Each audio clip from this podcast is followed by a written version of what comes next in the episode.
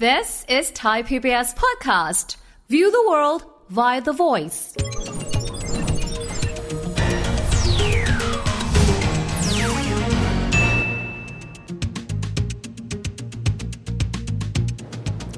สวัสดีครับ ยินดีต้อนรับเข้าสู่รายการเศรษฐกิจติดบ้านนะครับ วันนี้เราจะมาคุยกันถึงเรื่องของคอนเสิร์ตนะครับ ต้องยอมรับนะครับว่าคนเราอาจจะใช้จ่ายกับหลายสิ่งหลายอย่าง ประหยัดในบางสิ่งบางอย่าง แต่เรื่องของเทรนด์คอนเสิร์ตครั้งใดก็ตามที่มีคอนเสิร์ตคนเราก็พร้อมที่จะจ่ายเงินให้เสมอเลย แต่แน่นอนเมื่อมีวิวัฒนาการเปลี่ยนไปเรื่อยๆนะครับเรื่องคอนเสิร์ตเองก็คงจะมีความแตกต่างไป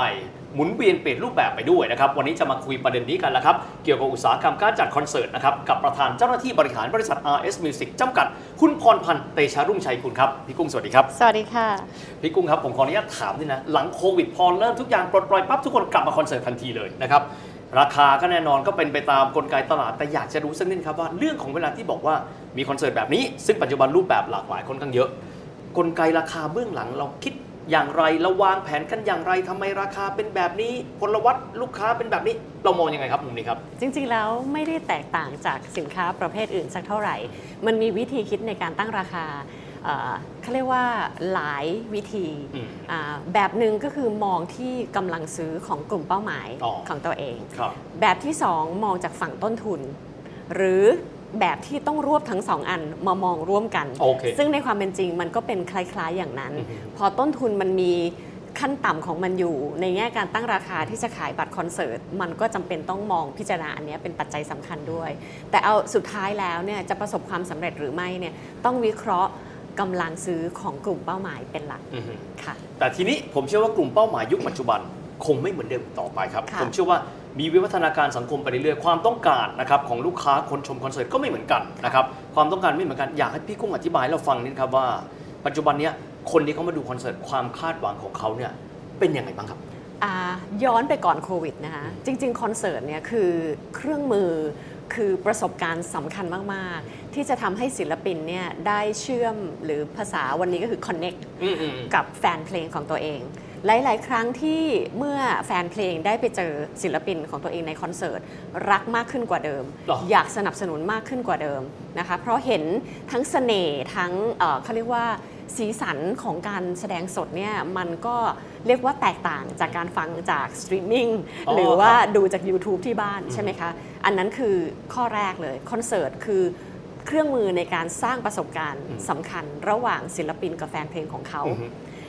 หลังโควิดมาเนี่ยคนยิ่งโหยหาประสบการณ์นี้ เพราะมันมีช่วงเวลาที่มันหายไปโอเคเหมือนเป็นช่วงที่เวลาที่หายไปของทุกๆ คนเนี่ยพอหลังจากนั้นมาเปิดมาปุ๊บเนี่ยมันเหมือนมีความต้องการที่มันท่วมท้นทะลักมากๆ ดังนั้นเนี่ยเปิดหลังโควิดมาเนี่ยคอนเสิร์ตทุกคอนเสิร์ตโซเอาอ๋อ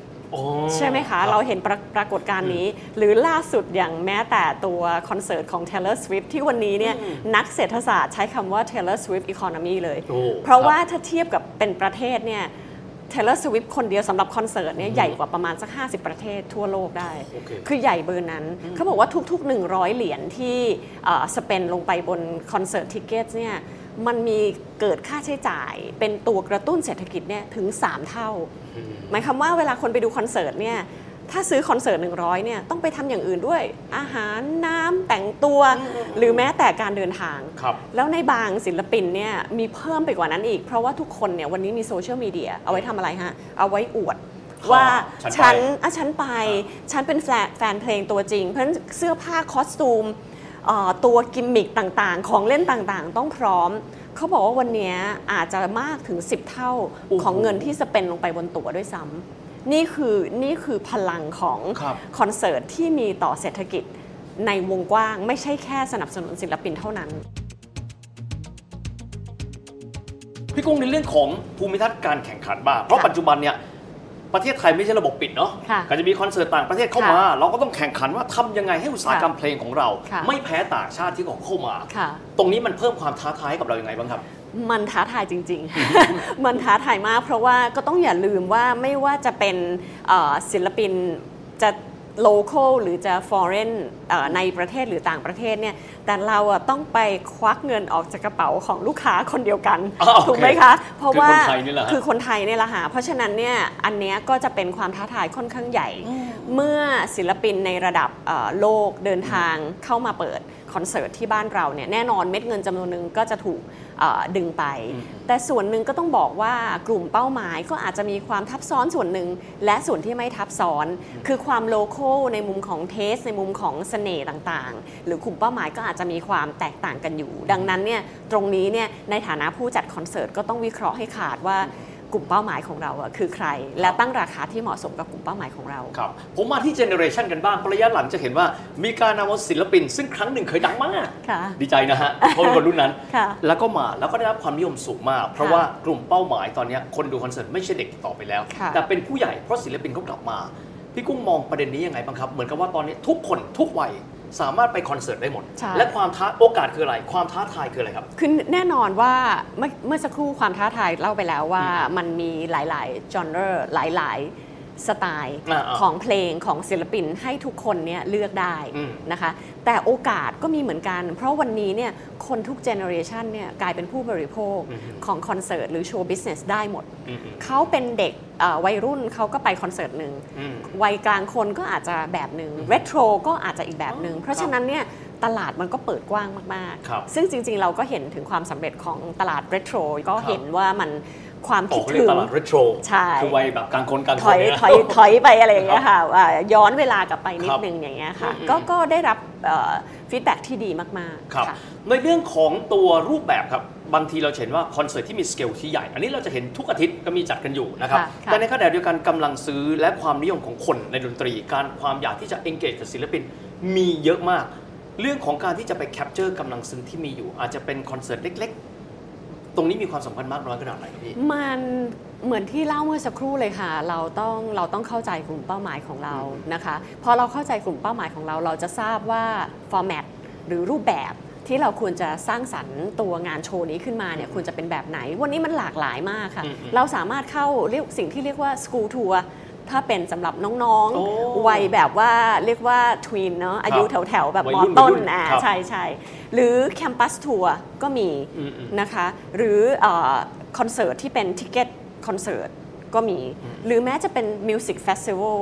ซึ่งมีโอ้ความ laid back มีความอ๋อหลากหลายของศิลปินที่เข้ามาในเวทีที่แตกต่างกันอืมอืมดังนั้นเนี่ยถ้าเราเข้าใจกลุ่มเป้าหมายของเราเนี่ยเราสามารถจะสร้างสรรค์โชว์ที่ตอบโจทย์แล้วก็ ดึงเอ่อเม็ดเงินจากเอ่อลูกค้าของเราได้ ครับ ในแง่ของการจัดคอนเสิร์ตแน่นอนว่าคำว่า music เนี่ยคงมีเอ่อ revenue portfolio หรือว่าสัดส่วนรายได้แต่ละรูปแบบที่ไม่เหมือนกันใช่คอนเสิร์ตถือเป็นสัดส่วนประมาณเท่าไหร่และอย่างไรครับพี่ ในในแง่ของเป็นเปอร์เซ็นต์เท่าไหร่ของใช่ครับรายได้ทั้งหมดของธุรกิจเพลงใช่ไหมคะครับเราคิดว่าทั้ง Ticket Revenue และก็ Sponsor Revenue รวมกันที่เกิดขึ้นบนคอนเสิร์ตทั้งหมดเนี่ยนะคะ น่าจะอยู่ที่ประมาณสัก 35-40% โอ้โห ไม่น้อยเลยนะครับไม่พี่น้อยค่ะ ไม่น้อยมค่ะนะครับหลายคนมองว่าอุตสาหกรรมเอ่อเพลงเป็นอุตสาหกรรมที่อมตะมากครับพี่ ไม่มีอะไรทำทำอะไรมันได้ ยกเว้นโควิดแค่อย่างเดียว เพราะที่เหลือคือทุกคน rising มาตลอด แต่ผมค่ะเชื่อว่าจริง ๆ แล้วคงไม่ใช่ ในการทำให้คอนเสิร์ตเป็นที่ดึงดูดตลอดเวลา มีคนเข้ามาตลอดเวลานะครับส่วนนั้นเราต้องบริหารจัดการอะไรบ้างครับพี่ค่ะอ่าเพราะมันไม่ได้อัตโนมัตินะใช่ค่ะ สิ่งแรกเลยสำคัญที่สุดเลยก็คือตัวศิลปินนั่นเอง อะครับ ถูกไหมคะเอ่อในคอนเสิร์ตใดก็ตามเนี่ยคนจะควักเงินซื้อหรือไม่ซื้อก็ต้องถามว่าคุณกำลังพูดถึงศิลปินที่คนไหนอืมที่เขารักที่เขาคิดถึงอ๋อที่เขาอยากมาฟังสดครับ หรือไม่ ถัดจากศิลปินแล้วค่ะนี่ก็จะเป็นเรื่องของคุณภาพของโปรดักชันอืมแล้ว อืม อันนี้อันนี้ต้องขึ้นอยู่กับสไตล์เลยค่ะ ถ้ามันเป็นเพลงประเภทที่เอ่อ ฟังเป็นหลัก easy listening มันอาจจะไม่ได้นี้ต้องการโปรดักชันที่เอ่อซับซ้อนอะไรมาก ต้องการเสียงดีอืมๆต้องการเอ่อเรียกว่าสคริปต์บนเวทีที่ไหลรื่นอืมอืมเพราะว่าคนมาดูก็อยากที่จะเอ่อเรียกว่า engage แล้วก็เข้าใจ ตัวศิลปินของตัวเองที่ตัวเองชอบเนี่ยมากขึ้นนะคะแต่ถ้าเป็น dance ถ้าเป็นคอนเสิร์ตประเภทที่เป็นเราเรียกว่าเป็นป๊อปจ๋าๆมีคอ r กราฟเฟอร์มีการเต้นเยอะๆ อันนั้นโปรดักชันก็จะสำคัญมากครับซึ่งโปรดักชันเหล่านี้ก็จะนำมาซึ่งความประทับใจที่ทำให้มันเป็นประสบการณ์ที่ตราตรึงอะ่ะเพราะว่าพอคนได้มาแฟนเพลงอะ่ะได้มาเห็นศิลปินตัวเอง ท่ามกลางตัวโปรดักชันที่มันยิ่งใหญ่อลังการเนี่ย ความรู้สึกที่เขามีกับศิลปินเนี่ยมันก็เปลี่ยนแปลงไป มันก็ชอบมากขึ้นรักมากขึ้น แล้วก็พร้อมที่จะสนับสนุนมากขึ้นในอนาคต วันนี้ต้องบอกว่าหลังจากที่เรากลับมาทำธุรกิจเพลงออย่างจริงจังอีกครั้งหนึ่งหลังจากที่เราอาจจะเรียกว่าชะลอลงไปสักประมาณเกือบเกือบสิบปีนะคะ สัก 7-8 ปีด้วย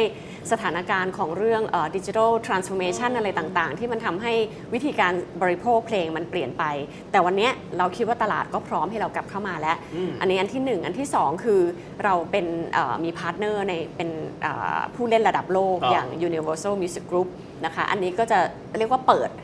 โอกาสให้เราเนี่ยเข้าสู่ตลาดโลกเนี่ยได้ง่ายขึ้นนะคะ ถามว่าเป้าหมายในการจัดคอนเสิร์ตของเราเนี่ยแน่นอนว่าสำหรับในเมืองไทยเราก็มองอกลุ่มลูกค้าก็ต้องเป็นคนไทยแต่ Music Festival หรือว่าวันนี้เทรนด์หนึ่งที่มาก็คือการจัดงานที่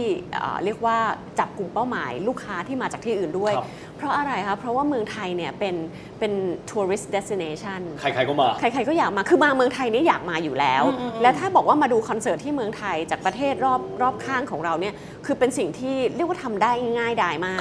ดังนั้นเนี่ยเป้าหมายของเราในการทำธุรกิจ show biz เนี่ยนอกเหนือจากการจัดคอนเสิร์ตให้กับศิลปินของเราเองแล้วเนี่ยเราคิดว่าการ Import ศิลปินเนี่ยมาร่วมกับศิลปินของเรา หรือศิลปินในบ้านเราทั้งหมดที่ไม่ใช่ของค่ายเราก็ได้เนี่ยก็เป็นอีกหมุดหมายหนึ่งที่เราคิดว่าเราวางไว้ แล้วคิดว่ามีศักยภาพมากๆโอ้โหฟังแล้วรู้สึกตื่นเต้นแทนนะครับ เพราะบ้านเรามีสารตั้งต้นที่มีความพร้อม แค่เราจะไปไกลขนาดไหนและเร็วเท่าไหร่ขนาดนั้นก็มากกว่า วันนี้ขอบคุณพี่กุ้งมากนะครับขอบคุณมากครับพี่ค่ะสวัสดีค่ะ ของดีมีในมือนะครับ เราวางพื้นฐานเอาไว้ดีมากๆ แค่ว่าเราจะเดินหน้าต่อไปนะครับ สร้างความนิยมของคอนเสิร์ตไทยให้ได้อย่างไรก้าวไกลไปกว่านี้อีกนะครับสำหรับวันนี้เวลาก็หมดลงแล้วนะครับ แล้วพบกันใหม่โอกาสหน้า สวัสดีครับ